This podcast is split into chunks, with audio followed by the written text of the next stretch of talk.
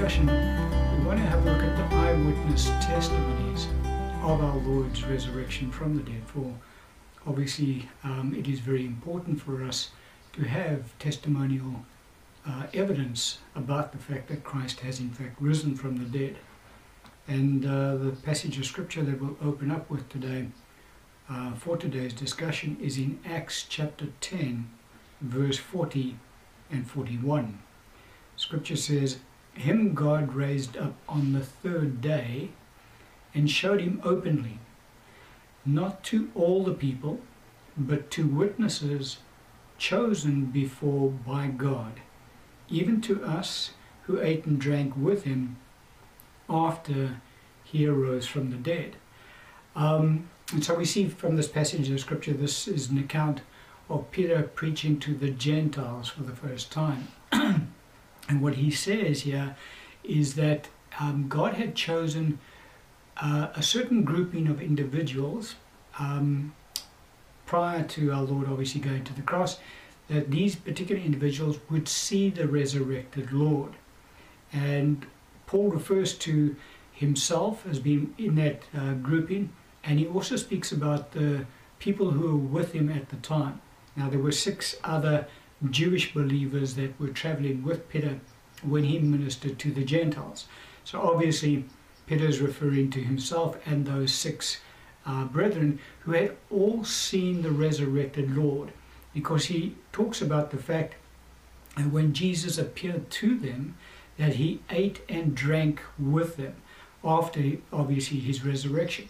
Now, we know of two accounts in Scripture where it's recorded where our Lord ate and drank with the disciples after he was raised from the dead. The first account we know of is um, when he appeared to the disciples the first evening after his resurrection. And we've already discussed that. We ate the broiled fish and the honeycomb in their presence and discussed with them the things of the kingdom of God. The other account we have in Scripture is at the Sea of Galilee. Um, it was Peter, John, um, in total, there were six uh, disciples present with Peter as well. John was there, Peter was there. Uh, the others are named. Nathaniel was there as well. Not all of them were named, um, but it was those seven disciples who were fishing at the time. Our Lord was on the shore of the uh, Lake of Galilee. and He said to the guys, Have you caught anything? They said, No. He said, Well, throw your net over on the right side of the boat and you'll have a catch. They did so and they were obviously um, astounded with the catch that they had. And then John told Peter, It's the Lord. When Peter heard that, Peter took, put his clothes on and jumped into the sea and swam to the beach. Uh, the others, other disciples came to the beach. They went far out, obviously. And uh, the Lord had prepared breakfast for them. And so they all sat down and had breakfast with our Lord on that occasion. John talks about it in his Gospel, John 21 1 through to 14. And so those are the two occasions that we know of in Scripture where our Lord uh, appeared to the disciples and ate and drank with them. And so, as I say, in Peter's account in, in Acts 10, it's quite possible that the six disciples who were with Peter on that occasion had been with uh, had been present on one of the two occasions as recorded in Scripture where our Lord uh, appeared to the disciples and had uh, uh a meal with him, shared a meal with him. Um, but it might be that there's another occasion because not all of the accounts of our Lord's appearing to the disciples after he was raised from the dead are in fact recorded in Scripture. But we do know of those two. Then we get to um, the Apostle Paul. He gives us a, a chronological breakdown of um, all of the appearances that our Lord made to the disciples during the 40 day period. So from the day that our Lord was raised from the dead, from his first day he was raised from the dead, uh, until he ascended into heaven uh, for the final, the last time, over that 40 day period, the Lord appeared to the disciples on numerous occasions. Paul goes in, uh, in the scripture and well, in, in his writing to the church at Corinth, he gives us a breakdown chronologically of the different appearances that our Lord had made over the time that particular time period, the 40 day time period. Now, the reason Paul does that is that in the church of Corinth, what had happened is that um, Jews um, who were Sadducees and had come into the church, and they disputed the resurrection of the dead because the Sadducees, uh, under the under Judaism at that time, did not believe in such things, and so they were trying to influence the church that you know there is no such thing as the resurrection of the dead. Paul was obviously in his uh, letter to the church at Corinth refuting that, and he was saying, guys, you need to now um, make a decision. Are you going to believe myself and these other witnesses, and he, get, and he lists them for us, or are you going to believe these individuals who are trying to uh, poison your thinking along this line? Anyway, so what Paul does is he gives us uh, a breakdown of um, witnesses that witnessed our Lord's resurrection in that 40 day period. We pick up the account in 1 Corinthians 15, verse 3 to 8. Uh, Paul writing, he says, For I delivered to you first of all that which I also received, that Christ died for our sins according to the Scriptures, and that he was buried, and that he rose again the third day according to the Scriptures, and that he was seen by Cephas, then by the twelve. After that, he was seen by over 500 brethren at once, of whom the greater part remain to the present, but some have fallen asleep. After that, he was seen by James, then by all the apostles, then last of all, he was seen by me also, as by one born out of due time. And so, um, Paul gives us, as I say, a chronological breakdown of those who, to whom the Lord had appeared to uh, over that 40 day period. And he starts off his list with uh, Cephas, who is Peter. Um, and he says, you know, he, uh, he was seen by Cephas and then by the 12. Now we know that our Lord appeared to Peter the afternoon of his first uh, day of being raised from the dead. Because when the two disciples at Emmaus went back to the, um, the disciples in Jerusalem that evening and to report that Jesus had appeared to them, they said uh, in, in Luke's Gospel, Luke uh, 24, 33 and 34, that the Lord had appeared to Peter that afternoon. So Paul starts off his list with Peter um, that afternoon. However, that's Paul. Paul's list is not completely um, all-encompassing because he doesn't know all of the the accounts, obviously, um, because we know that our Lord appeared to Mary Magdalene first that early that morning uh, before he had ascended to the Father. So Mary gets to see him first. Peter gets to see him that afternoon, and then we have the two disciples on the road to Emmaus who also then uh, saw the Lord. The Lord appeared to them, just, uh, had a discourse with them, and shared a meal together with them. Now, Paul doesn't record their um, seeing the resurrected Lord. He doesn't know about their, well, he maybe knew about it, but he just didn't list it. So, although Paul's uh, list is quite comprehensive, it's not all encompassing. There are other accounts as well. Anyway, so he goes on to the next uh, on the list and he says, Then our Lord appeared to the twelve. Um, now, the twelve he's referring to are the twelve apostles of the Lamb. There are only twelve apostles of the Lamb, um, and those were the twelve apostles that were appointed by the Lord when he was on the earth.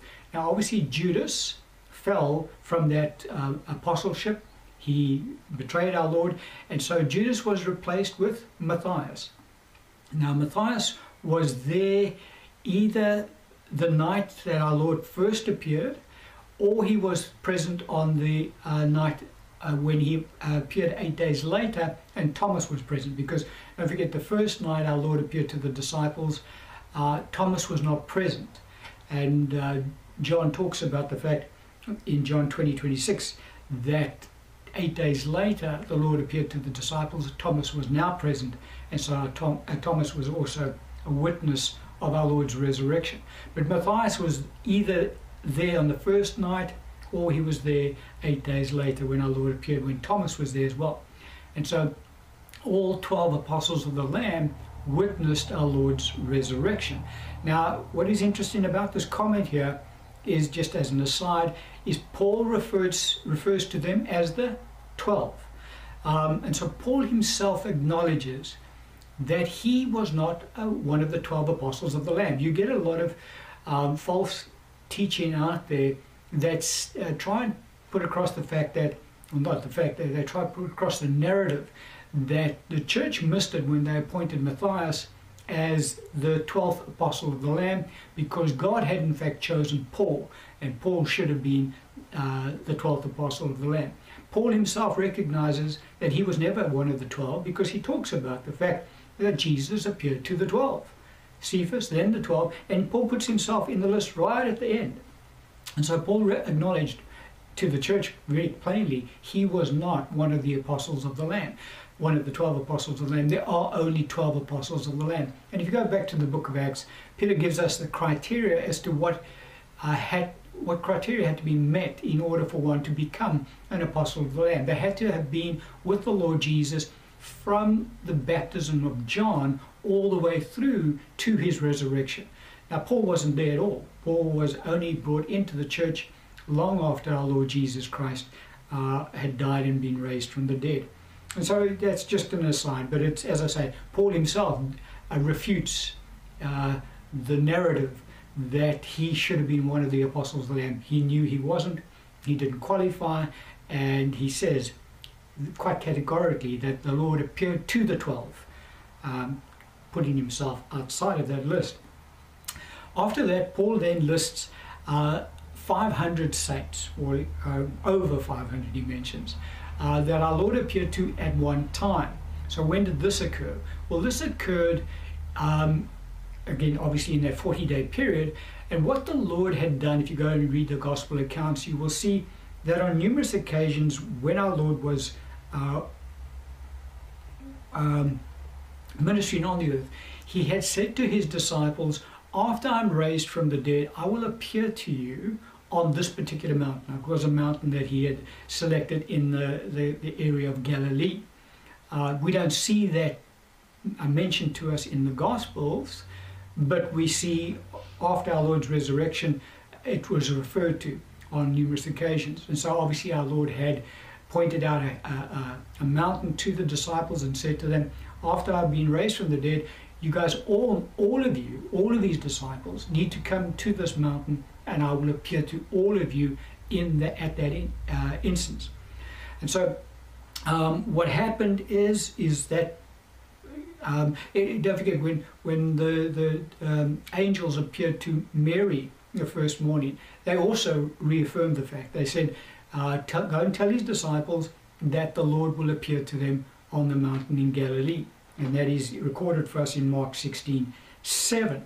So, what happened is on this particular occasion, is over 500 of our Lord's disciples went to this mountain on this particular day because they all recalled Jesus had said to them, guys, after I've been raised from the dead, you need to go to this mountain on this day and I will appear to you all. They all went there, and our Lord Jesus Christ appeared to them all. Now, an interesting comment that is made when um, our Lord appeared to them on this occasion is that it says, and some doubted. Now, when it says that, in, in, in if you go read the account, I'm, I'm not too sure which gospel it is in, it might be Luke's gospel. Um, it said the 11 went um, to the mountain talking about the 11 apostles of the Lamb. And some doubted. Now, some people think, okay, well, then, you know, some of the, the Lord's apostles still doubted his resurrection. Well, that's not the case at all. When it says that some doubted, it's talking about there were over 500 disciples there at the time, and our Lord appeared to all of them. Now, when it says some doubted, it was purely their reaction to seeing the risen Lord. Don't forget, the first night when our Lord appeared to his disciples, even though he was physically standing in front of them, they were struggling to get their minds to comprehend what they were seeing. Uh, because you know it, this is not normal for people to be walking around alive in, in their physical bodies after they have been killed. And so uh, that's what was transpiring in some of the disciples' minds when they saw the risen Lord on that occasion. Uh, obviously, our Lord overcame their doubts, just like He overcame the doubts of the disciples on the first night. Because our Lord said to him, said to them, you know, why do you doubt? Uh, and He rebuked them for their hardness of heart and, not believing. Uh, and so our Lord would have overcome uh, the 500 as well. Now, what Paul tells us about the 500, or it's actually more than 500, he talks about, he says, um, when he wrote that letter to the church, church at Corinth, it was roughly 25 years after our Lord had been raised from the dead. And so, what Paul says is that uh, quite a few of those saints had already died, fallen asleep. Uh, by that time. He said, however, there's a, a, number of them who are still alive, and those saints could verify Paul's account as being factual because they were there present on that mountain on that day when Jesus appeared to all of those disciples at the same time. So that's the next uh, grouping that uh, Paul refers to. Then the next one that Paul talks about is James, our Lord appearing to James. Now he said that he appeared to James after this event on the mount in, Gal- in Galilee.